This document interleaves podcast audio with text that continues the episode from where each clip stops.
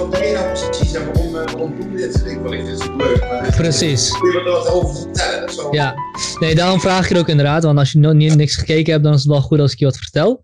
Ehm, Het is ook handig als jij in het midden van het beeld zit. Want eh, Skype neemt dit op. En ik zet Ja. het allebei naast elkaar, onze beelden. En dan, ja, dan, dan gaat het er uiteindelijk net iets beter uitzien. Ja. Ehm, nou, hoe ben ik hiermee begonnen? Het is eigenlijk wel grappig hoe ik ben hiermee ben begonnen. Want ik ben twee jaar geleden keek een beetje allemaal podcasts en dergelijke. Die, die ook redelijk lang waren en ongeknipt. En daar zag ik redelijk wat, eh, wat controversiële figuren. En ook eh, figuren waar ik het mee oneens was, grotendeels. Bijvoorbeeld, nou, Mhm. ik ben redelijk progressief ingesteld. Ik heb liever niet die termen, want ja, dan ga je jezelf daarna gedragen. Maar Ja. als ik mezelf moet categoriseren, ben ik redelijk progressief. En ik hoorde dan allerlei conservatieve stemmen in een ongeknipte ruimte, in een ruimte waarin ze gewoon een gesprek aan het houden waren. En dacht, potjandori, dat, dat, dat slaat ergens op. Ik snap het. Ik ben niet Ja. per se met ze één, maar ik snap het. Het zijn niet, eh, zijn niet verschrikkelijke mensen.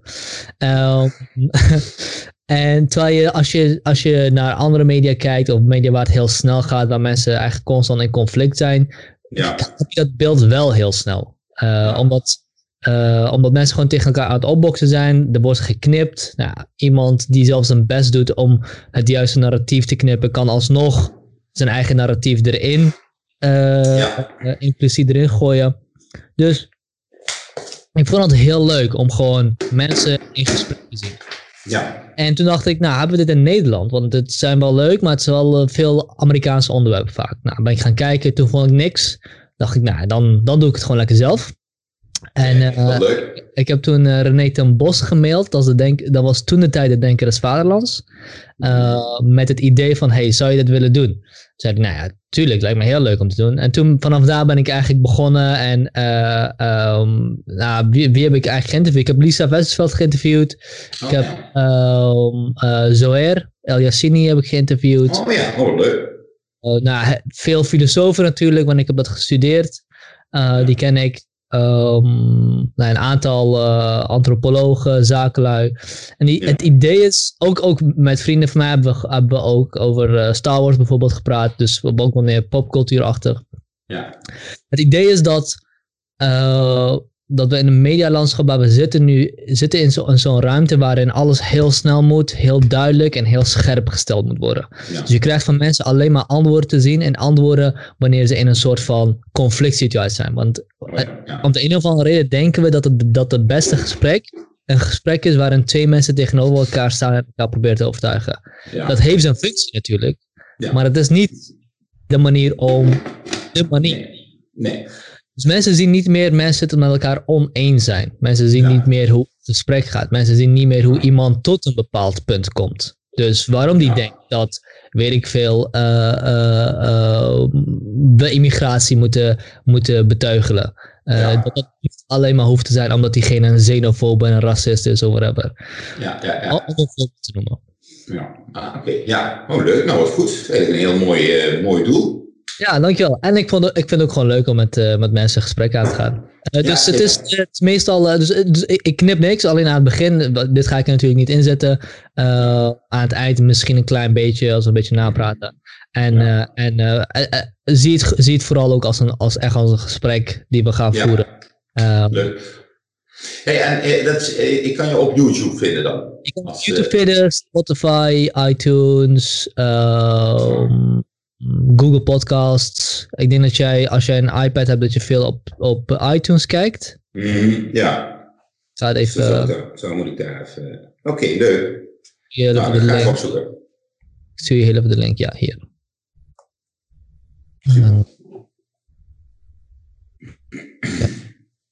Yes. Ja, leuk. Ah, dankjewel. Leuk eh, om elkaar zo te spreken, Martijn. Eh, ja, absoluut. Wij kennen elkaar natuurlijk van, eh van Triviaan. Daar was jij geschiedenisleraar. Ja, ja, dat was mooi. Ja. ik, ben, ik ben wel benieuwd, want ik kan me jou wel herinneren, maar kan jij mij nog herinneren, op de middelbare school? Ja, dat, dat, dat, jawel, dat is heel raar. Ehm, het is, ehm, ze zeggen wel eens, ken je, ken je iedereen? Nou, ik denk niet iedereen. Maar met heel veel ehm, ja, leerlingen die, als je ziet, denk je, oh ja, en die ken ik. En soms zelfs dat je ook die, de, de naam weet. Soms zeg ik zo, zo de naam nog. En kan ik ja. zeggen, oh jij zat daar. Of um, uh, of je handschrift was heel lelijk of zoiets. Hè? Uh, maar dat is niet bij iedereen, maar het, is, het komt bijna niet voor dat ik zeg sorry, ik heb je, nee, je zegt me helemaal niets. Nee. Ja, Want uiteindelijk... Ja. Zou je de iPad nog een klein beetje willen draaien? Je bent weer alweer een beetje uit het, uit het midden. Zo?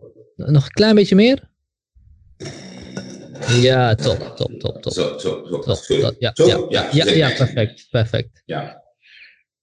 Kijk, en de, ja, gezichten veranderen natuurlijk, ze veranderen wel, maar ja, het blijft toch, uh, blijft toch hetzelfde gezicht. Dus dat is wel, wel grappig. Soms komt er wel een baard op.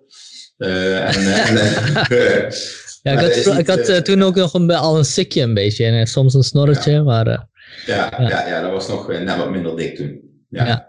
En ik had natuurlijk ook wel een opvallende naam, hè? Shad, die, uh, die ja. uh, je wel. Voor de mensen die niet uit Limburg kijken en die dit kijken of luisteren, Shad betekende het Limburgs schat. Dus ja. ik hoorde eigenlijk de hele dag door mijn naam geroepen worden door de school heen.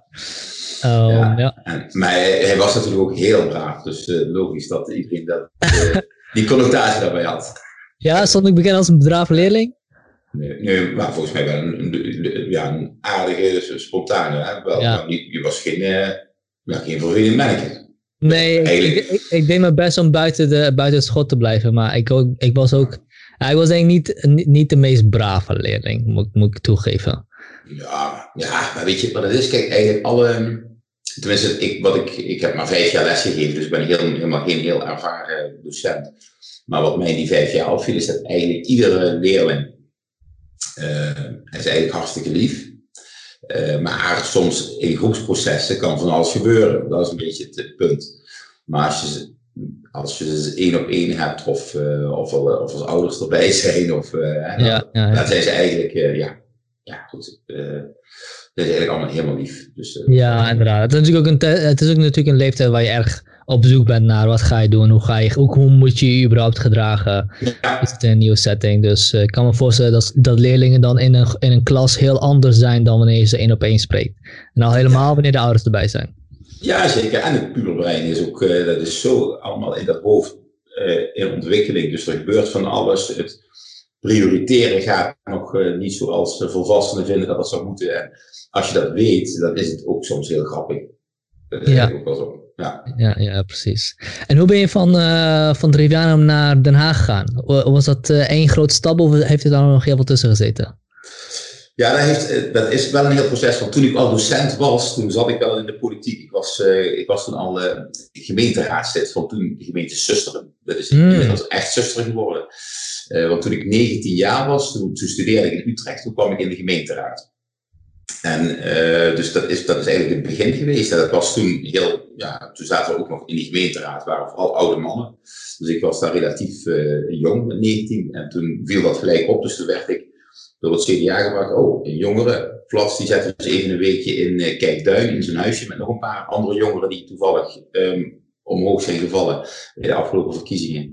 En uh, dan kregen we daar les van.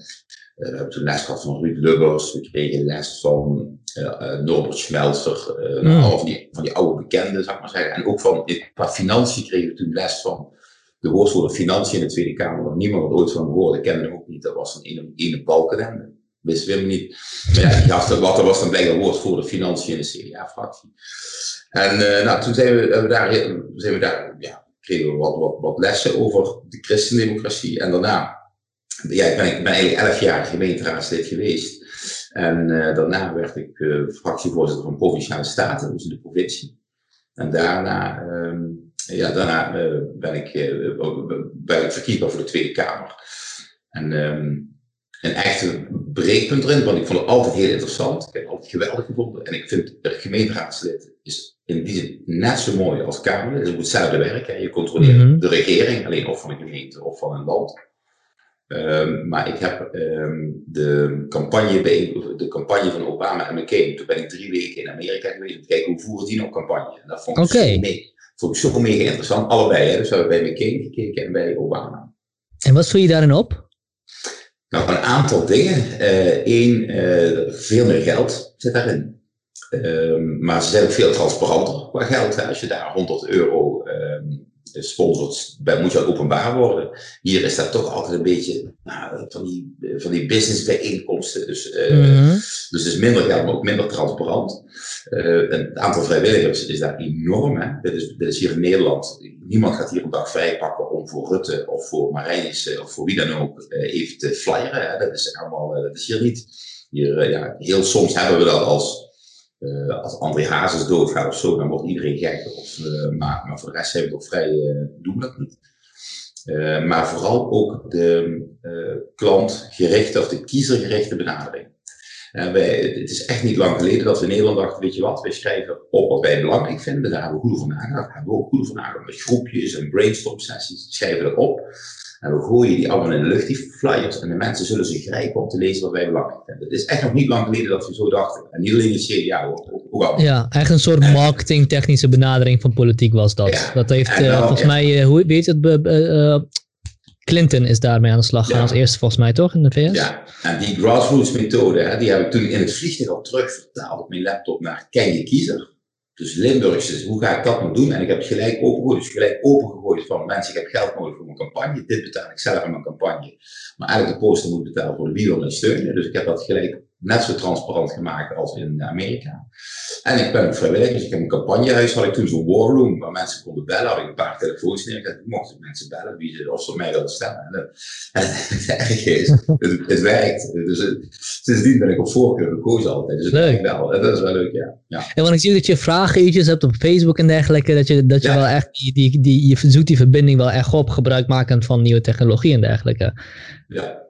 Ja. Dat is, ja, ik zeg toen ik in de gemeenteraad zat, dat is altijd, dat doe je dan als vrijwilligerswerk. Of je krijgt een onkostenvergoeding, maar daar word je niet rijk van, moet ik maar zeggen. En dat, dat doe je dan naast je werk of naast je studie. Dus dan heb je altijd weinig tijd. En toen had, kregen wij ook net, mijn vrouw en ik, de eerste kinderen. Dus ik was en gemeenteraadslid en docent. Uh, en uh, het gezin dat explodeerde hier. Uh, dus dan heb je daarvoor geen tijd, zus, geen tijd. en toen zei ik, als ik ooit van de kiezer aan belasting betalen fulltime politicus mag zijn, dan wil ik een spreekuur. Dat als iemand me wil spreken, dat kan. Dus elke maandagochtend heb ik in een café op de markt Sittard. Nu niet in verband met corona, maar normaal gesproken elke maandagochtend uh, spreken we in een café op de markt. En op dinsdagavond op uh, Insta en uh, Facebook. En welk café is dat? Dat is het café van, dat naast Hotel de Limburg ligt, de Kroon. De Kroon, oh, oké, okay, ja, leuk. Naast, naast Hotel de Limburg. Leuk. Ja. het is leuk om te ontdekken dat hier in Sittard ook nog heel veel gebeurt. Want ik, heb, ik ben hier heel lang niet geweest en ik ben er nu ongeveer een uh, maand of twee. En hopelijk ben ik over een twee weken weer weg. Uh, niks te nadelen van Sittard, maar mijn, goed, mijn tijd heeft hier, is hier verstreken. Maar als ik hier terugkom, voelt het alsof, alsof er niks gebeurt en niks veranderd is. En als ik dan dit hoor, denk ik van, ah ja, tuurlijk, hier gebeurt natuurlijk ook van alles. En dat is ook leuk om te zien.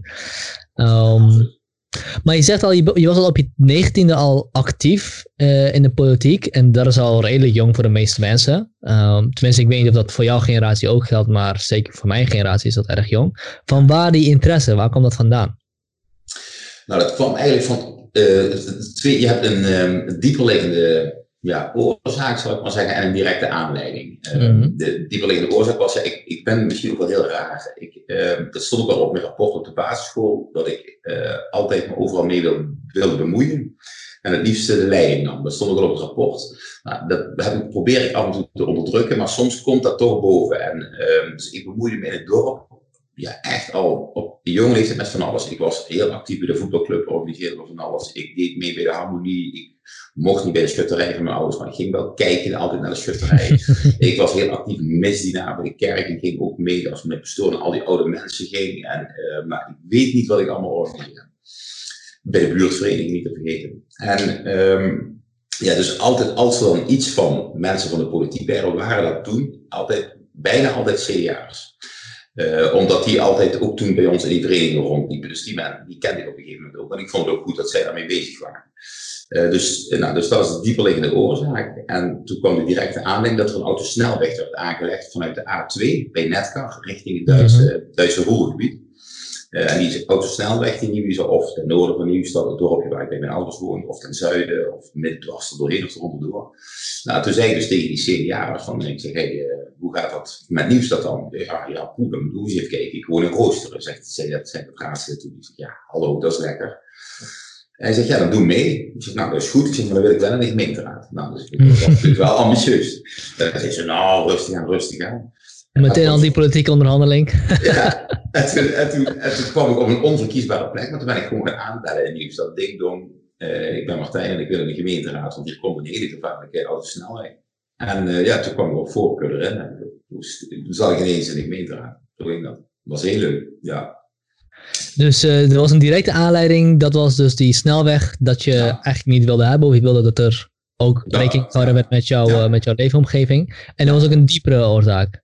Ja, ja, ja, ja. En, ja, en dat is dus eigenlijk de diepe oorzaak, is dat ik het altijd wel graag bemoeid heb met alles wat mensen ah, ja. zelf organiseren en uh, hoe je dat kunt versterken. En, en dat, dat vind ik dus ook altijd um, uh, belangrijk. Ik zeg het ook tegen bijvoorbeeld mijn secretaris of mijn medewerker. Ik zeg, als mensen zelf iets georganiseerd hebben, is altijd belangrijker dan wat de overheid daarvan vindt. Of wat één iemand mm -hmm. in eentje doet. Dus dat, is, uh, dat, vind ik, dat vind ik echt heel mooi. En um, nou, dus toen ben je daarvan raadslid geworden, dat heb je een aantal jaar gedaan. Hoe was de stap om vanuit daar naar Den Haag te gaan? Um, wat verandert er dan? Als ik het zo mag zeggen. Dat is een heel ja. grote vraag natuurlijk, maar ja. ik weet zeker als je die vraag stelt, er dan meteen al wat, wat associaties bij naar boven komen. Ja, ja er, zat, er zat één ding tussen. Er zat nog tussen dat ik, um, en daar heb ik echt heel veel geleerd. Toen uh, zat nog de provinciale staten tussen. Er was een hele tijd, het CDA Limburg is altijd, uh, het, in Limburg was in het verleden altijd ver de grootste partij. Het is nu iets anders, dus wel steeds de grootste, maar wel ongeveer even groot als bijvoorbeeld de PVV of Forum. Ja. Maar we waren altijd de grootste en uh, toch was er een enorme, en de, de pijlen daalden en er was intern een grote knokpartij, wie moest nou de gedeputeerde worden, weet je wel. De, alle mannetjes die zeiden van ik wil het wel worden, nou, dus die kwamen er niet uit wie nou lijsttrekker mocht worden. Nou, toen, ja. Ja, ik was in Amerika geweest, ik was overal in die afdelingen geweest om te vertellen hoe je campagne moest voeren. Dus veel mensen kenden mij toen in het CDA in Limburg en toen zeiden van, zou jij dat niet willen doen? Want ik, was, ik wilde helemaal geen gedeputeerde worden, dus ik was voor niemand in gevaar. Dus toen werd ik lijsttrekker van het CDA Limburg ineens. En de PVV won toen net in Limburg, dat is een aantal jaar geleden. Mm -hmm. En in 2011. En toen werd de PVV de grootste partij. En uh, ja, wij ook met tien zetels en wij de tweede ook met tien zetels. Maar ze hadden net iets meer stemmen. Nou, toen is een hele moeilijke periode van samenwerking kort met PVV. Want die wilden, want wij zeiden, ja, jullie hebben gewonnen, zeg maar, met wie jullie willen. En ze zeiden, ja, wij willen alleen als het CDA ook meedoet, omdat wij ook zo'n grote partij waren. Zeg, dat is goed, maar wel onder onze voorwaarden. Dus hele lange onderhandelingen met de PVV. Ja, dat is volgens mij nog een jaar niet goed gegaan. De eerste keer dat zij zich in hielden, hebben toen dan nou kappen we want jullie, jullie houden niet aan de afspraak. En dat was precies... Wat is er toen gebeurd dat zij zich niet aan de afspraak hebben gehouden?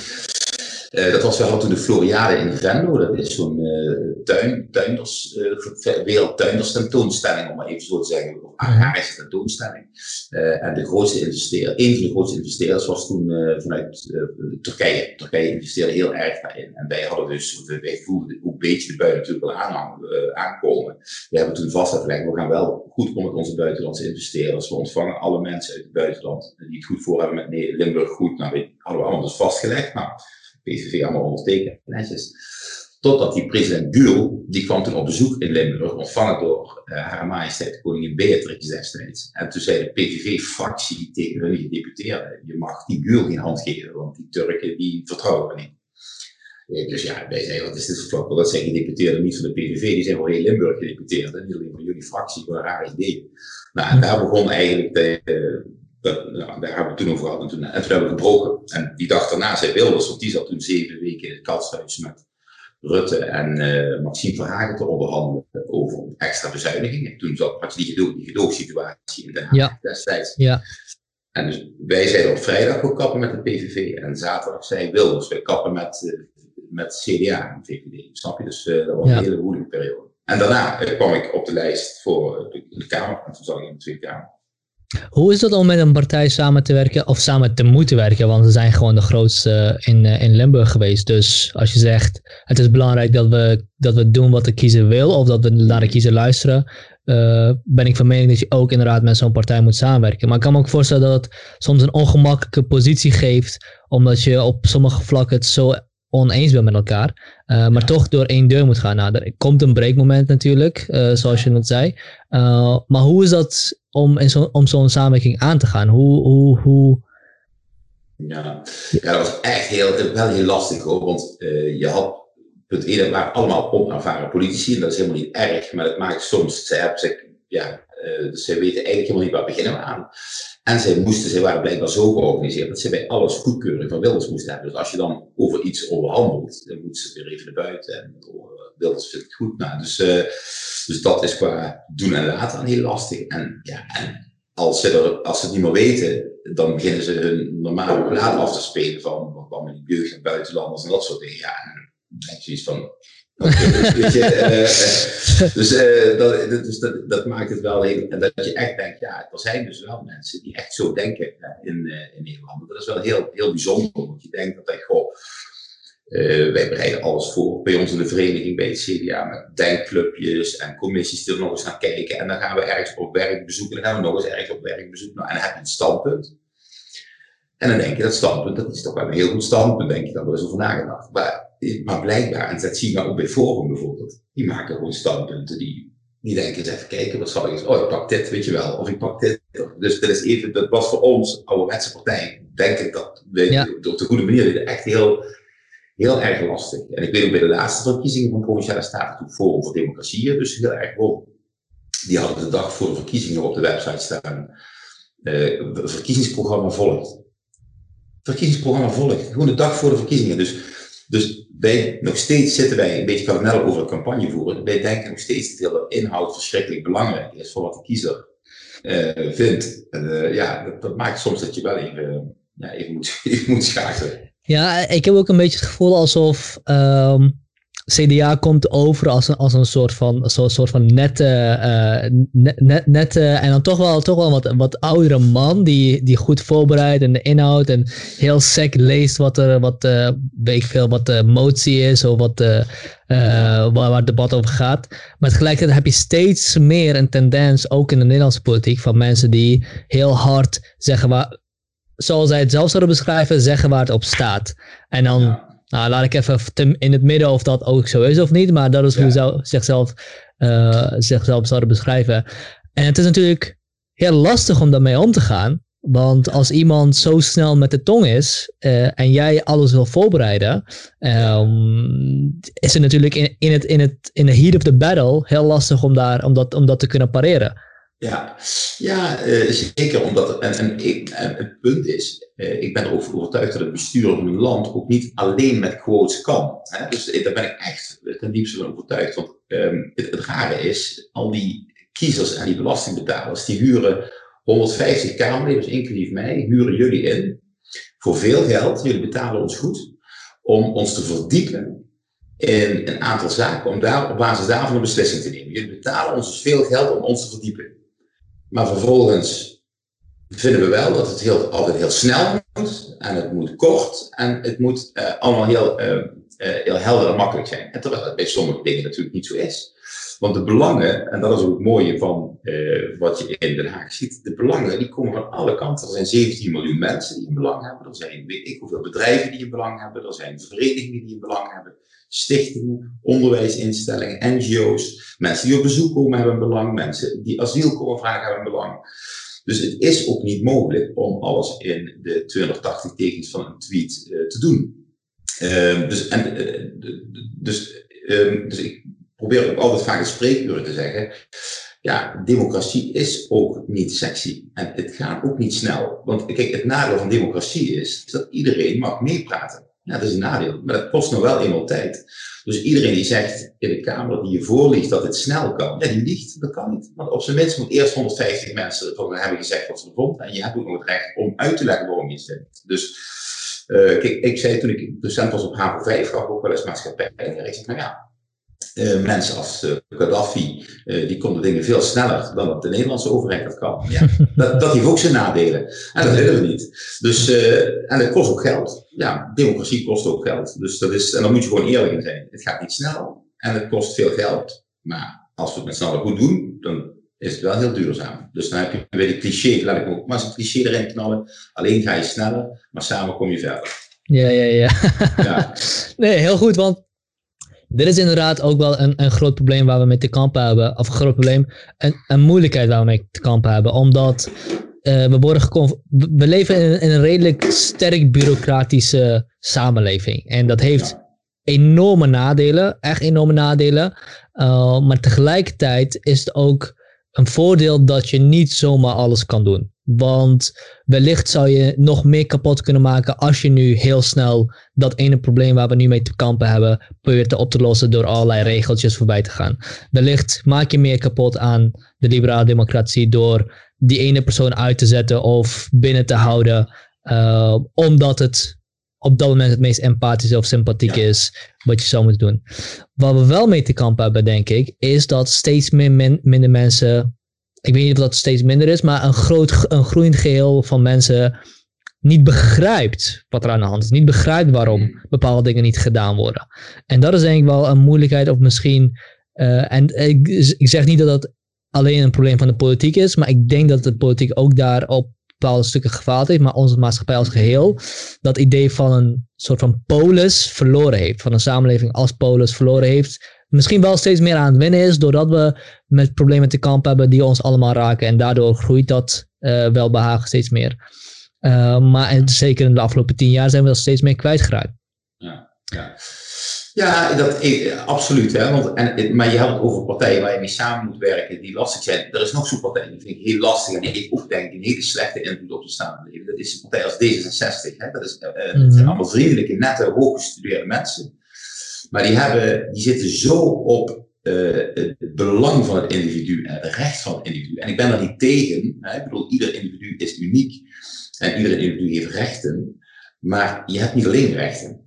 Mm -hmm. En uh, het feit, en een overheid is er niet constant voor het individueel belang van ieder individu. Mm -hmm. De mhm. overheid is er voor de gemeenschap. En het gemeenschapsdenken heeft onder invloed van zo'n partij als D66 enorm aan kracht verloren, omdat het ook zo, het klinkt zo lekker. Hè? Zo van, ja jongens, je mag doen wat je wil en je bent vrij. En, ik bedoel, het is, als wij, we klagen wel eens over de ouders van tegenwoordig, dat die niet meer nee tegen hun kinderen durven zeggen. Maar dat is dus, dat is dus zo'n partij als D66. En dat is echt wel heel gevaarlijk. Die durven geen nee meer te zeggen meenemen naar een uh, feest. Dat is toch moet toch kunnen. Eigen verantwoordelijkheid, leuk. Ja, dan heb je wel eens pubers. Uh, snap je? Dus dat, is, um, dat, dat vind ik net zo gevaarlijk. Misschien nog wel gevaarlijker dan bijvoorbeeld een, PVV. Omdat de PVV gewoon eigenlijk eerlijk, eerlijk is over hun bedoelingen. Hè? Die, die dat je doekjes over te vinden. Uh, en dat dus, dus um, en zo'n invloed vind ik, dat heeft de, het gemeenschapsdenken enorm geschaad en nog steeds. Nou, je ziet dat op het moment dat nu zoiets als uh, corona geldt, dat mensen zien van, hé, hey, wacht even, uh, oh, als het dus echt op aankomt, dan kan ik dus toch niet helemaal alleen, of heb ik toch, kan ik niet zonder, of moet ik toch samenwerken met zus of zo. En dat, uh, ja, het is wel erg dat daar zoiets voor nodig is. Dus dat, um, maar, ik, de, maar terugkomt op je vraag, excuus voor mm -hmm. lange inleiding. Nee, doe je ik, heel graag. Ik vind dat, de, uh, dat in die zin, je merkt dat de overheid natuurlijk altijd wat achter de feiten aanloopt. Hè, ja. ook qua ontwikkeling. Nou, dat is uh, heel erg. Dat moet je proberen zo kort mogelijk te houden. Aan de andere kant, um, de innovatie zal nooit van de overheid komen. Dus die krijg je altijd door de maatschappij zelf, of ondernemers, of bedrijven, of de wetenschap. Dus het is ook weer niet heel gek dat de overheid niet altijd. Het zou niet goed zijn als de overheid met de innovatie kwam. Dan zit je bijvoorbeeld in Noord-Korea, waar alles van, alles van de overheid is, zou ik maar zeggen. Dus. Uh, mm -hmm. Uh, maar het systeem, uh, als je het vergelijkt met hoe we winkelen, boodschappen doen, leren, met elkaar communiceren, dat gaat allemaal zo snel en kort. Terwijl de overheid nog steeds eigenlijk zit met het, ja, het stelsel van uh, eh, 1848. Snap je? Dat is even, dus de, je ziet dat dat wel vreemd. Dus dat daar wat anders kan, dat, ik denk dat dat is ook geen vraag, maar dat is meer een vraag van hoe gaan we dat doen wat beter is dan dit en het niet slechter maken. Want ik ben er ook van overtuigd dat de democratie en de bureaucratie er soms voor geldt dat je niet te snel iets uh, omgooit. Kijk bijvoorbeeld wat in, de, in het uh, Verenigd Koninkrijk is gebeurd. Mm -hmm. decennia lang is gewerkt aan een Europese Unie. Kun je voor of tegen zijn, mag allemaal. Maar op één dag, met één referendum, heb je al het werk van jarenlange denkwerk en investeringen worden in één keer bam weggegooid. Met één dag referendum. En dat vind ik, niet, dat vind ik ook niet gezond. Dat is te zeer waan van de dag. Uh, ja, nou, dat, maar dat is natuurlijk nu niet met één dag gedaan. Het is natuurlijk wel het heeft wel een aanloop gehad van jaren en jaren. En we zijn er nog steeds mee bezig. Ik bedoel, dat die keuze uiteindelijk is in één dag gedaan. Maar de, de, de, de vormgeving ervan en de aanleiding naar wat mensen gaan kiezen, heeft natuurlijk wel heel lang geduurd. Ja, maar bij, bij dat soort dingen, kijk, als je dus uh, op één moment mensen laat kiezen ja of nee, bij zoiets belangrijk, ja, dat, is, um, dat is eigenlijk vragen om problemen. Want dan, um, dat, dat, dan zit je weer op dat stukje van. Uh, er zijn een aantal dingen die zijn niet zo simpel uit te leggen als het wil in de Europese Unie, ja of nee. Ja, mm -hmm. wat, wat, wat, wat, is de Europese Unie en wat wil je wel en wat wil je niet? Dat is er allemaal nuances staan. We betalen ook heel veel mensen om die nuances te kunnen maken. Om te kijken naar dat gedeelte wil ik wel en dat niet. En als je dan één keer zegt, weet je wat, we doen op één dag mag iedereen ja of nee zeggen. En dan is dat het punt wat politici refereren nu nog. En ja, maar de kiezer heeft toen gezegd dat ze het wel of niet wil. Dat snap je? En dat is, ja, eh, kijk, vertraagde tijd kan soms ook zijn functie hebben. Mm. Dus dat is ook, um, dat ja, vind ik niet, um, vind ik minder, uh, minder verstandig. Wat had, je, wat, wat had je wijzer gevonden van de uh, Verenigd Koninkrijk om te doen in dat geval? Want er was wel geroer van mensen die niet tevreden waren met Europa. De Verenigd Koninkrijk is altijd een soort beetje een buitenbeentje geweest. Ja, ja je, zou, je had ook kunnen zeggen van we maken daar, uh, we, we, gaan het beslissen in het jaar, of uh, we gaan het beslissen na de komende verkiezingen. Dan, dan is het een soort, dan wordt het een soort verkiezingsitem. En dan, dan heb je wel een veel langere tijd uh, dat mensen, mensen kunnen kiezen. En dan, zit er, dan heb je misschien dat het ja-kamp of het nee-kamp zou winnen. Maar er zit er wel ook nog altijd een nee-kamp in, uh, bij die wel hun uh, invloed kunnen uitoefenen. En nu is er gewoon, dus het zit in het parlement zit er altijd ook wel een grote meerderheid of een grote minderheid die het mm. niet vond of anders vond of die nuance kan aanbrengen. En ook na de, je ziet altijd richting de verkiezingen dat iedereen zijn standpunten verscherpt, tot hele scherpe standpunten. En je ziet dat na de verkiezingen, hè, daar kan, is er ook ruimte voor nuance. Ja. ja, dat is soms, dat is niet, kun je zeggen, dat is niet leuk, maar ook dat is goed, want uiteindelijk zijn er maar een paar mensen die echt heel scherp die mening hebben. En in de maatschappij is het toch altijd, zit er ook heel veel achter. Alleen de hardste schreeuwers, die hoor je. En die lees je in de krant en die zie je op tv en die zie je op social media. Mm. Maar heel veel mensen die het net wat minder vinden of net wat meer genuanceerd, ja, die zie je natuurlijk niet zo snel op de radio of op de tv. Ja, wat vind je daar zelf van? Dat je als politicus eigenlijk heel vaak uh, eigenlijk aan het variëren bent in hoe je je uitdrukt en wat je zegt en wat je niet zegt. Zoals je al zegt, na verkiezingen toe ga je steeds meer scherper uh, zitten. En als dat voorbij is, ga je weer meer naar elkaar toe. En um, wat ik ook merkte toen ik met Zoera aan het praten was, van ja, eigenlijk zijn we het over heel veel standpunten eens, maar we brengen verschillende nuances aan en dat, dat kan gevolgen hebben, grote gevolgen hebben voor hoe je beleid zou invullen. Maar we willen allemaal een, een, een effectieve samenleving, we willen allemaal een gezonde samenleving. Ik um, hoe, hoe, hoe, hoe ga je daar zelf mee om? Dat je eigenlijk constant dat, dat moet aanpassen aan de context. Ja, ja dat, dat, is, dat is lastig. Want als je iets vindt en daar in de Tweede Kamer, daar, op die, bij de noemen we dat. Dat is dan die baan waar je de formulieren kunt afhalen. Maar daar staan op de dinsdag ook alle, alle camera's klaar voor quotes.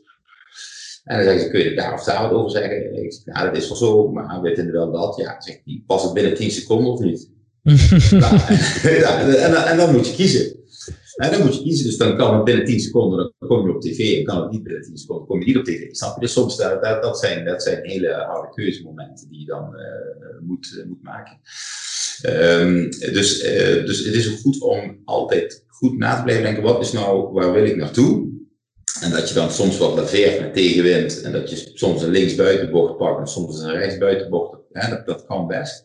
Maar je moet wel zeggen, van, kom ik wel uiteindelijk met het schip um, in, de richting, in de richting waar ik, wat, wat ik belangrijk vind voor, voor Nederland. Ja, soms is, dat, uh, soms is dat lastig. En dan zie je dat als je geen, uh, want ik heb zelf ook, ik begon als Kamer in de oppositie met het CDA, wat eigenlijk best wel leuk was om te doen. Ik kwam als coalitieleider van Limburg, waar je iedereen probeert bij elkaar te houden en op een mening een beetje bij elkaar te duwen en niet te veel extreem. Kwam ik van leider van de coalitie, werd ik ineens uh, oppositiekamerlid, waar de VVD net bezuinigd had op infrastructuur. Er stond altijd file op de A2 in Limburg. Ja, dat is nog mooier dan dat. en ik was voorzitter voor de infra, dus ik kom daar elke dag het schelden op het verschrikkelijke kabinet wat het niet goed deed. um, en, uh, nou, en daarna, uh, daarna moet je het zelf doen. Dan zit ik zelf voorbij. Ik ben helaas geen woord voor de infra meer. We hebben wel wat meer geld voor infra dan wel. Maar nog steeds zijn er al files ja, op dit moment niet in verband met corona. Maar de, ja Dus, dus, uh, ja, dus, dus dit, dat, is ook, dat is wel ook lastig, ja. En, um, nou, het, het, het, kern is, zorg dat je wel weet waar je naartoe wil. En, uh, nou, en, en, voor mij geldt dat ik het, het gemeenschapsdenken, hè, dus het meer de, uh, denken van wat goed is voor de groep, voor ons, daar zit ook wat goed voor mij bij. Terwijl ik het idee heb dat de meeste mensen op dit moment in Nederland denken, wat goed is voor mij, doet hopelijk geen pijn bij de buurman. En dat is een hele andere manier van benaderen. En als ik daar aan mee kan werken, dat we meer dat gemeenschapsdenken hebben, dan dat, dat, dat is mijn uh, ambitie voor de komende jaren. Ja, interessant. Uh, wat, wat vond je leuker, de oppositie of uh, de coalitie? Ja, je kan natuurlijk niet zeggen dat je oppositie leuker vond. Ja, nou, ja, het, oppositie is, het is, het is natuurlijk wel heel leuk, omdat je dan, ja, je hoeft niet af te stemmen. Met, kijk, het ja. is nog een beetje, je zei voor en na de verkiezingen, dat zei je net ook het punt is, je kunt, als je voor de verkiezingen zeg je allemaal hele scherpe dingen, maar na de verkiezingen moet je gaan samenwerken met anderen. Hè? Dus dan moet je, ja, dan moet je wel eenmaal uh, soms dingen laten varen. Ik bedoel, als je uh, een vriendin hebt en je krijgt een uitnodiging, kom je naar het feestje, dan zou ik niet zeggen, ja, ik kom naar het feest. Maar omdat je in de coalitie met je vriendin zit, moet je zeggen, wacht, ik moet hier even overleggen. En dan misschien moet je zeggen, ja, we komen pas om tien uur of we gaan om elf uur weg, snap je? Dus dat is, maar zo gaat het ook in de politiek. Van tevoren zou je zeggen, ja, dit weet ik, maar je moet even overleggen. Het voordeel daarvan is dat je natuurlijk wel voor meer dingen een meerderheid krijgt van wat jij vindt. Want jij zeggen, mhm. ik vind dit belangrijk, wat heb ik, hoe kunnen we het organiseren? Dus in de coalitie krijg je wel echt meer gedaan. Dus dat is, dat is goed zo. Maar in de oppositie kun je je wel heel duidelijk profileren, omdat je constant kunt alleen maar hoeft te zeggen wat jij ervan vindt.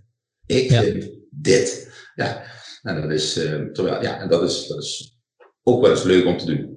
ja. Ja, inderdaad. Je hoeft, je hoeft gewoon minder, minder rekening te houden met, met veel grotere relaties. En maar je krijgt wel minder gedaan. Je krijgt echt wel minder gedaan. En uh, omdat, uh, ja, ja. En dus je moet alle, ik zou haast zeggen, je moet allebei eens gedaan hebben. Het is niet gezond om altijd maar aan de, in de, in de bij, ja, bij, de, bij de macht te zitten, zou ik maar zeggen. Maar uh, je moet ook niet altijd maar in die oppositie willen blijven zitten. Want dan weet je ook, ja, uiteindelijk uh, scheld je dan veel, maar bereik je heel weinig. Ja, het is ook wel interessant dat je inderdaad uh, het ene vier jaar in de oppositie kan zitten en de andere vier jaar weer, in, weer, uh, weer in, de regering. Um, dat is niet iets wat vaak voorkomt, denk ik. Uh, dat je zoveel wisselt. Misschien één keer zoals jij nu gedaan hebt, maar het lijkt me sterk dat je nou elk vier jaar gaat wisselen. Ja, als je überhaupt doorgaat ja. als politicus. Ja. Um, ik wil een vraag stellen, maar ik ben hem kwijtgeraakt. Uh, omdat ik heel erg in mijn hoofd zit nu, oh wauw, wat voor switch je moet gaan maken als je opeens van oppositie naar, naar kabinet gaat. Dat is natuurlijk voor jezelf ook uh, heel erg schakelen en, en jezelf heroriënteren en nadenken, oké, waarom ben ik nou een politicus geworden en wat, wat wil ik gaan bereiken? Ja. Voor een deel overigens blijft je taak blijft in principe ook weer hetzelfde. Je controleert de regering, want dat moet je zowel vanuit de oppositie als de coalitie even hard doen afgelopen debat maandag was over defensiematerieel. Uh, en uh, daar zie je uiteindelijk, daar zit dus op, als het ware oppositie te voeren tegen mijn eigen minister, CDA-minister Bijleveld. Dat zie je ook in de koppen van de krant zijn daarna van uh, CDA bost met eigen minister over beleid. Dus dat moet je wel ook blijven doen. Ik zou ook nooit toestaan dat ik alleen maar een applausmachine ben voor mijn eigen ministers, want dan kan ik er net zo goed niet zitten. -hmm. Dus, maar je rol is in die zin anders dat je, ja, dat je voor de komende vier jaar je handtekening zet onder een aantal gezamenlijke afspraken. En die handtekening zet je niet als je in de oppositie zit. Dus het voordeel is, je bent niet gebonden aan uh, die handtekening als je in de oppositie zit. Het voordeel is in de coalitie dat de dingen waar je de handtekening onder hebt gezet, die gaan door. En daar zitten ook dingen van jezelf bij. En dat is, uh, dat is, dat is fijn, dat is het verschil. Dat is maar het, het, ja, het principiële werk, het controleren van de regering, dat blijft. Los van welk akkoord je ook gesloten hebt. Je controleert de regering, zowel in oppositie als coalitie.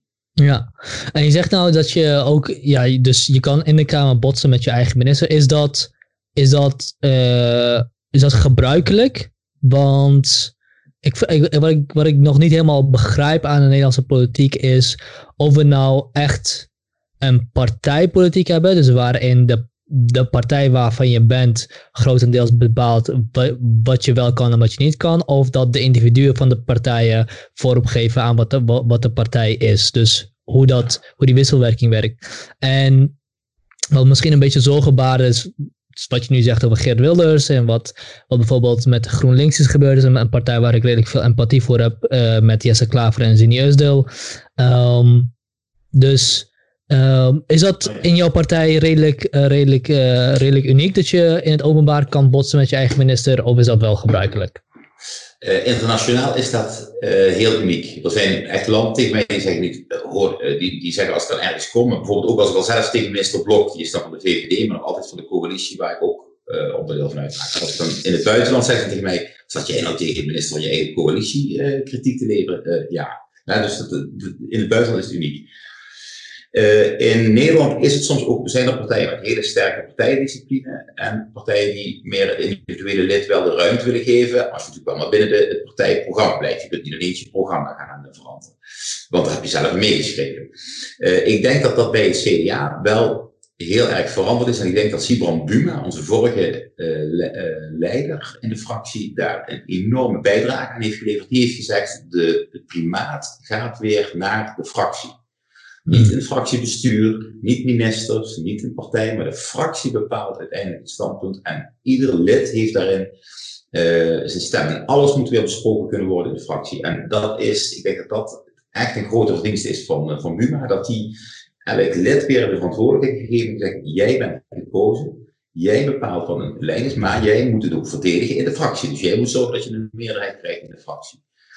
En, um, dus, en, dat, en dat maakt dat we op dit moment een enorme mooie vergadercultuur hebben bij ons in de fractie. Uh, ik zie ook dat dat bij andere partijen anders is. En ik weet ook dat het bij ons ook wel anders is geweest hoor. Maar uh, uh, ja, dat is, um, nou, dat is ook een leerproces voor alle partijen. Hoe kom je tot daar? En ik ben heel blij dat ik nou echt in een partij zit waar je kunt, echt kunt zeggen wat je wil, maar je wel de verantwoordelijkheid hebt om een meerderheid te creëren in je eigen fractie voor je standpunt. Ja, ik kan, me, ik kan me voorstellen dat het natuurlijk ook moeilijk is om daarin zo vrij te zijn, aangezien je in een medialandschap zit die, ja, zoals je al zegt, uh, als je even een weerwoord hebt, dat dat meteen de koppen zijn, CDA botst met eigen minister. Of ja. uh, zulke ja, dingen. Terwijl het eigenlijk heel mooi is, dat het eigenlijk de minister... Eigenlijk zou dat, ja. Ja, doet de minister toch wat we willen. Hè? Want de minister zegt, ja, nee, goed, ja, als de Kamer wil. Dus eigenlijk is het ook een hele mooie kop dat het CDA-Kamerlid zorgt, dat het CDA-minister iets nog wat mooiers geeft. Ja, eigenlijk is dat inderdaad heel mooi. Overigens, en als het gaat om de partij, ja, je moet ook zorgen, vind ik, als uh, goed lid van die partij, dat wat je partij in hun programma zet, dat het goed is. Dus je moet ook meeschrijven aan zijn programma. En je moet niet alleen meeschrijven, maar ook zorgen dat dan ben ik iemand vanuit die provincie op. Zeg, zeg, zeggen jullie ook even dat dat wel heel goed is. En zeggen jullie ook, snap je? Dus je moet ook draagvlak creëren en zorgen dat dat programma goed is. Dan krijg je ook niet dat je van de partij dit moet zeggen. Nee, dan is datgene wat je zegt, datgene wat je vindt. Dus dat is ook je eigen verantwoordelijkheid. Je bent geen makschaap wat zomaar even door een partij geduwd kan worden en nee, lopen we met z'n allen in die richting de wei op. Nee, zorg dat die wei de goede kleur heeft, zodat iedereen die kant op wil rennen. Dat is eigenlijk, eh, dat, dat, ja, je hebt natuurlijk ook als, als, partij, als, als partijlid of als politicus natuurlijk ook inderdaad de verantwoordelijkheid om, als je iets vindt, daar ook draagvlak voor te creëren in je partij. Ik ga toch niet zitten wachten tot de partij een goed standpunt bedenkt. Ik, ik hallo, eh, ik, ik bedenk je de standpunten, snap je? Dus, uh, en, uh, en dan door elke maandagochtend en dinsdagochtend spreker te hebben natuurlijk. Ja, inderdaad. inderdaad. En uh, krijg je veel, wat voor soort vragen krijg je in zo'n spreekuur? Daar ben ik wel benieuwd naar. Ja, dat is echt dat is het mooiste uur van de week. Of dat zijn twee uur, altijd van 10 tot 12. En uh, daar, daar komt vanaf, er komen bedrijven die, die zeggen van wij hebben hier een idee, maar we komen erbij de belastingdienst niet doorheen. Of die zeggen we zijn, of eh, er komen mensen die zeggen ik heb een burenruzie. En dan gaan ze me dat vertellen. En dan zeggen oh wat erg, wat verwacht u nu van mij? Dan zeggen ze eigenlijk niks, maar ik wil het u alleen niet vertellen. er zijn uh, mensen die hebben een probleem met de uitkering van de WMO. Ik zeg, ja, daar ga ik niet over, want dat is van de gemeente. Ik zeg, maar in welke gemeente woont u? Dan kan ik u wel het mailadres van de wethouder geven. En dan bel ik die wethouder op. Ik zeg, ik heb deze mevrouw op bezoek gekregen. En dan wil je haar mail even lezen. Um, daar komen mensen die zich zorgen maken om de buurt die moet worden opgeknapt en dat de authentieke elementen niet, uh, de, nou, daar ga ik er ook niet over. En soms gaat het ook dat ze zeggen, ik heb dit gehoord in uh, de Tweede Kamer, uh, zou, ik heb gehoord dat dit op de agenda staat, zou je dit mee willen nemen bij dat onderwerp? Nou, heel breed. Alles komt er voorbij. Ja, fantastisch. Heel leuk. Ja, heel leuk. Ja. ja, wat ik nog, ook nog wilde aankaarten was, de, net hiervoor, is, is, is deze houding wat je in Nederland heel erg merkt. Deze ik bedoel, we zijn een heel plat land, maar we zijn ook heel plat hiërarchisch gezien. Waarin je eigenlijk iedereen kan benaderen en iedereen kan mailen. Ik bedoel, het feit dat ik nu met een Tweede Kamer met een politicus zit, met iemand die eigenlijk het land regeert of zou moeten regeren, uh, dat ik gewoon politici kan mailen en zeggen, hey, ik heb een goed idee. Het lijkt me leuk als we dit zouden doen, zou je daar mee willen doen? En dat daar gewoon ja op geantwoord en dat je daarheen kan en dat, er, dat je niet door weet ik veel, uh, team bodyguards heen moet en gewoon met elkaar een kop koffie kan drinken. Dat is denk ik echt, echt uniek. En ik denk dat, ja. dat het Nederland wel met z'n allen meer mogen beseffen en ook uh, uh, meer gebruik van mogen maken. Nou, jij gebruikt er al heel veel, heel veel, mee, heel, heel, heel veel gebruik van. Maar dat is echt uniek. Dat je gewoon, je, je kan gewoon met de mensen die het land regeren, kun je gewoon een gesprek, kun je gewoon een kop koffie doen. Kun je gewoon vertellen van, hey, dit is waar ik mee zit. Ja. En dat is echt, echt uniek. Ja, ja ik denk dat dat klopt. Als, zeker als je het vergelijkt met in het buitenland is dat heel bijzonder, ja. En ik vind ook dat moeten we, ook, dat moeten we echt koesteren. Uh, ik ben er ook bijvoorbeeld niet voor. We hebben laatst uh, in de Tweede Kamer is de mogelijkheid voor uh, lobbyisten en zo minder geworden om zo bij de Kamer binnen te komen. Ja, uit veiligheid zeggen ze dan, ja, maar ik moet je maar kijken. Maar ik, ik hou er helemaal niet van om de ivoren toren die de Tweede Kamer eigenlijk al is met al zijn beveiliging, om die nog hoger te maken. Dus, want, uh, want alle ambtenaren, en die ook goed hun werk doen op al die ministeries, die duizenden en duizenden ambtenaren, die mogen ons constant volpompen met wat de ministeries vinden. En die paar lobbyisten die dan hun belang van hun bedrijf of hun gemeente of hun provincie of hun NGO uh, willen brengen, ja, die moeten dan eens een pasje krijgen om binnen te komen. Dat vind ik echt heel slecht. Ik ben dol op lobbyisten. Uh, als ze maar zeggen waar ze vandaan komen. Dat is het. En je hebt heel duur betaalde lobbyisten van dure bedrijven of van de Nederlandse spoorwegen. Nou, dat is allemaal prima. Als ik maar weet van dat ze namens de NS of namens dat grote bedrijf komen. Maar je hebt ook de onbetaalde lobbyisten van NGO's. Of uh, als mensen last hebben van geluidsoverlast van de trein, omdat er geen scherm staat. Dan komen ze bij elkaar en dan zeggen ze, hoe gaan we dat vertellen? Jan, kan jij dat maar vertellen? Nou, dan is Jan de lobbyist. Nou, dat snap je. Iedereen moet zijn belang kunnen uh, overleggen in Nederland. Een groot bedrijf en een klein individu. En daar moeten we trots op zijn. En dat moeten we dus ook in stand houden. Ja, uh, ja het lijkt me heel belangrijk inderdaad. Maar ik ben wel, dan ben ik ook wel een beetje benieuwd naar hoe dat lobby uh, werkt in Nederland. want je zegt, je, bent, je houdt van lobbyisten als ze maar zeggen waar ze vandaan komen. Betekent ja. dat dat je wel eens gewoon mensen op je bank krijgt of op je, in je, in je op Skype dan tegenwoordig. Misschien zelfs die, uh, die over een ander beginnen te vertellen, maar van je niet echt weet welk belang ze, belang ze dienen? Ja, als dat is, ik denk dat het wel eens is gebeurd, maar het zijn wel dan gelijk hele slechte lobbyisten. En, daar ben ik er ook wel heel snel klaar mee eigenlijk. Uh, het, het, sterke aan de lobbyist is dat hij altijd zegt, dit is mijn opdrachtgever en hiervoor doe ik, doe ik het. En dat kan dus nogmaals zijn dat Jan zegt, ja, ik ben met de buurt bijeen geweest, ik ben met de buurt bij elkaar geweest en uh, dit willen we zeggen. maar het is ook goed dat je wel zegt, ik kom namens de buurt. Of iemand die zegt, ik kom namens mezelf. Dat mag ook in Nederland. Je mag ook voor jezelf komen. Dat mag, hoef je niet te schamen.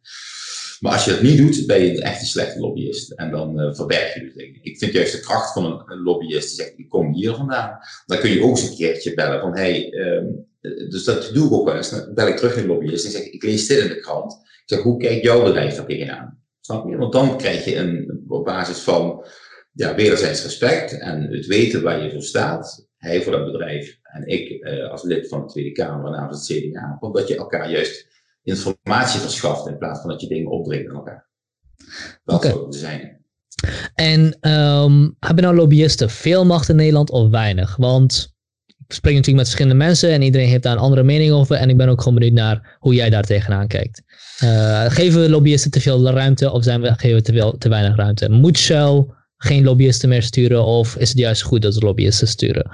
Om een maar een voorbeeld te noemen. Ja, ieder bedrijf en ieder persoon en stichting mag dat zelf weten. Maar als we lobbyisten gaan verbieden in Nederland, ja, dat zou heel slecht. Want wat doet een lobbyist? Die hebben natuurlijk wat slechte naam gekregen door in het verleden omkooptoestanden, dat soort dingen.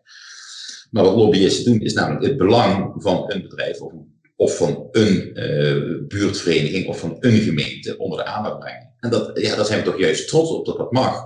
Het is wel de taak van het Kamerlid om vervolgens de afweging te maken. Is dit belang van deze provincie of het belang van deze buurt of het belang van dit bedrijf? Strookt dat met waar ik naartoe wil? Ja, en kijk, als een Kamerlid altijd zegt, oh, de lobbyist zegt dat, oh, nou goed, dan zal ik dat wel zeggen. Ja, nee, ja dat, dat is natuurlijk niet goed, maar dan is die lobbyist niet fout, dan is dat Kamerlid fout. En um, kijk, waar het, waar het om gaat, is, krijg je wel dat krijgt iedereen in de Tweede Kamer ook de ruimte om binnen te komen. Nou, dat, dat moet wel iedereen. En dan moeten Kamerleden ook voor openstaan.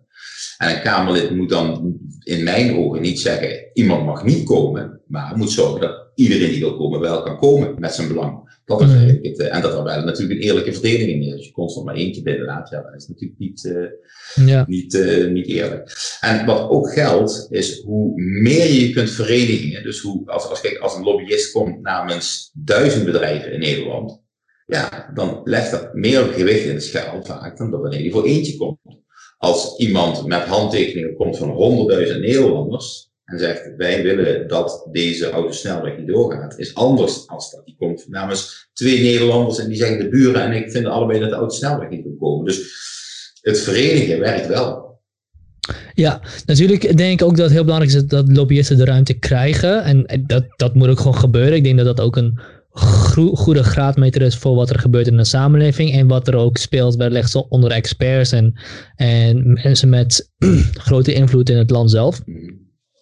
Maar dat ze ruimte moeten krijgen, wil nog niet zeggen dat er situaties kunnen ontstaan waarin sommige lobbyisten te veel macht hebben. Laat het voorbeeld nemen van, de, van het beruchte sms'je van Paul Polman naar, uh, naar Mark Rutte, waardoor de dividendbelasting, of zogenaamde dividendbelasting, opeens van tafel was. Uh, mijn vraag is, zijn er zulke situaties, zijn er zulke relaties ontstaan in Nederland waar we liever vanaf willen of afstand willen, willen van nemen of iets mee willen doen? Ja, ja de dividendbelasting dat was echt niet dat ene uh, sms, ja goed, ik was er niet bij, maar dat gaat echt niet over één sms, want ik weet al hoeveel er wel overleg over is in de coalitie. Dus, dus uh, ook dat, dat zal dat sms'jes vast één van die, maar ik, ik, leg het naar mijn eigen woordvoerderschap doen. Ik doe mijn woord voor de mhm. mensenrechten. Als de lobbyist van Amnesty International, als de lobbyist van Human Rights Watch, als uh, de lobbyist van, um, wat zullen we nog eens uh, erbij pakken, wie komen altijd lang, of uh, China Alert, als die allemaal niet meer met mij mogen sms'en, appen en niet meer langs mogen komen. Ja, dat zou ik verschrikkelijk vinden. En die appen mij ook allemaal. Sterker nog, ik zeg tegen hen, als je de minister iets wilt zeggen in het debat, waarvan jij denkt, dat vind ik niet fijn, laat het mij weten. En dan appen ze me, ja, maar wat de minister zegt kan niet. Druk ik dan gelijk op de knop, minister, dat kan niet. Nee, nee, je zegt, kijk, kan dat niet. En soms sms ik dan, jawel, want de minister heeft dan dat geantwoord. Dus ja, ik heb, ik heb echt graag contact. Maar het is alleen de zaak kopieer, plak je meteen wat een lobbyist zegt, ja of nee. Ja, dat moet je niet doen. Je moet je eigen afweging maken. Kijk, iedereen heeft inspraak bij mij en ik doe de uitspraak. en, uh, en, dat, en ik ga, en, en dat, maar dat moeten ze wel, ik denk dat het wel een taak is van elke, het zou verschrikkelijk zijn als ik, als Amnesty International niet met de woord kon staan. En ik ben het ook vaak niet eens met Amnesty International, maar vaak heel vaak ook wel. Maar dat is eigenlijk niet relevant als, als we de informatie maar wel mogen hebben van elkaar. Ja, precies. precies. En dat iemand die zo'n belangrijke taak heeft, uh, als het gaat om de grote bedrijven, dat die uh, een sms stuurt naar de minister-president, dat dingen gevolgen hebben. Ja, ik zou, je zou straf moeten krijgen als hij niet zo sms'en. Mm. en wat de minister-president er niet doet, ja, dat is aan de minister-president. Als die, ja. slaap ze achter ze aanloopt en alles doet wat die sms, ja, dan is het misschien niet verstandig. Maar dat kunnen we niet inschatten. Dat is een verantwoordelijkheid van de persoon zelf, inderdaad. Ja. Daar ben ik met je eens. Um, we hebben natuurlijk nu één, één, één super grote lobbyist in Nederland. En dat is het RIVM of het OMT. Um, ehm, hoe is de sfeer in de Tweede Kamer met, met het geheel? Met waar, waar we nu in zitten? Ja, dus uh, heel raar. Want we zijn nu nog op dit moment uh, ook toch wel zoekende. Hoe kunnen wij toch weer meer... Uh, langzaam meer gaan doen. Hè? Want je hebt eerst die eerste fase van wow, allemaal niet, elkaar, uh, allemaal niet meer naar de Kamer. Maximaal twee Kamerleden per fractie in die grote zaal. Voor de rest geen plenaire debatten meer, alleen over corona. Uh, en voor de rest doen we veel schriftelijk eh, via Skype, Zoom, FaceTime, Jitsi, Paxit en ik weet niet wat voor apps ik allemaal op binnen sinds afgelopen twee weken. Uh, en nu zie je dat we um, langzaam wel inzetten en dat, dat je steeds meer stellen hebt van ja, maar hoe kunnen we nou toch wel weer uh, dingen doen? Want er moeten ook dingen gebeuren, zowel op korte termijn als ook op lange termijn. Uh, en dat is dan nu, we eigenlijk zijn we zoekende naar hoe we toch langzaamaan commissievergaderingen en debatten weer door kunnen laten gaan. Zonder dat je um, niet het overliest dat je wel ook het goede voorbeeld moet geven. Want als wij met z'n allen weer gewoon naar de werk gaan alsof er niks in de hand is, ja, dan denken Nederlanders ook van hé, hey, dat lekker. Wij moeten allemaal. Uh, dus wat je ziet is dat we nog steeds het meeste via schriftelijk doen en via beeldvergaderingen. Uh, maar dat uh, er hier en daar één keer per week de commissievergadering doorgang kan vinden. En dan moeten wij dus ook heel goed prioriteren. Waar willen we het dan over hebben? Dus dat is wel heel bijzonder. En als ik er nu ben, zijn al die gangen hartstikke leeg. Dat is echt heel bijzonder. Hoe voelt dat om eindelijk eens een keer door de gangen te lopen zonder al die uh, reporters? Echt, maar ook geen collega's. Het is echt een spookhuis als je dan nou door de CDA-gangen daar loopt. Er is dan zo'n oud gebouw, het oud ministerie van Justitie. Donker is het dan overal. Het klinkt dan als een soort kloostergang, wat dan bij de echo zo terugkaatst. Ja, heel bijzonder. Ja, gek is dat. Hey, uh, ik heb eigenlijk uh, van tevoren niet gevraagd hoeveel tijd je had. Ik uh, heb nog duizend vragen die ik kan stellen, maar ik, oh, misschien kunnen we even beter, beter afstemmen hoe lang je nog hebt. Nou, misschien dat we wel, maar ik zie inderdaad dat het, uh, dat het 11 uur is geweest en uh, de volgende teleconference begint langzaam te bellen. Dus kunnen wij zo binnen nu vijf minuutjes afronden? Is dat mogelijk? Ja, we, kunnen ook gewoon afronden. Ik bedoel, het enige wat ik nog wilde vragen was, nou ja, ik wilde eigenlijk nog een groot onderwerp openen over je eigen portefeuille en hoe je je positioneert in je eigen partij. Maar dat wordt denk ik weer een, gesprek van 10 minuten, een half uur tot een uur. Dus um, ja, ik vond het gewoon leuk om even met elkaar weer te spreken. Ik denk dat het goed moet te zien als een leuke kop koffie. En um, ja, ik hoop dat we na deze, na het geheel met corona gewoon een echt kop koffie kunnen drinken. Lijkt me heel goed. En dan doen we dan gewoon uh, nog een interviewtje over uh, de positie in de, uh, op buitenlandse zaken, mensenrechten en defensie en, en de Ja, ja, leuk. Top. Dan wil ik je hartstikke bedanken Martijn. En alweer veel succes met je volgende teleconferentie. En alvast een fijn weekend. Ja, dankjewel. En ik ga jou volgen via YouTube of in iTunes of in een andere kanaal. Heel goed, dames en heren. Like en subscribe.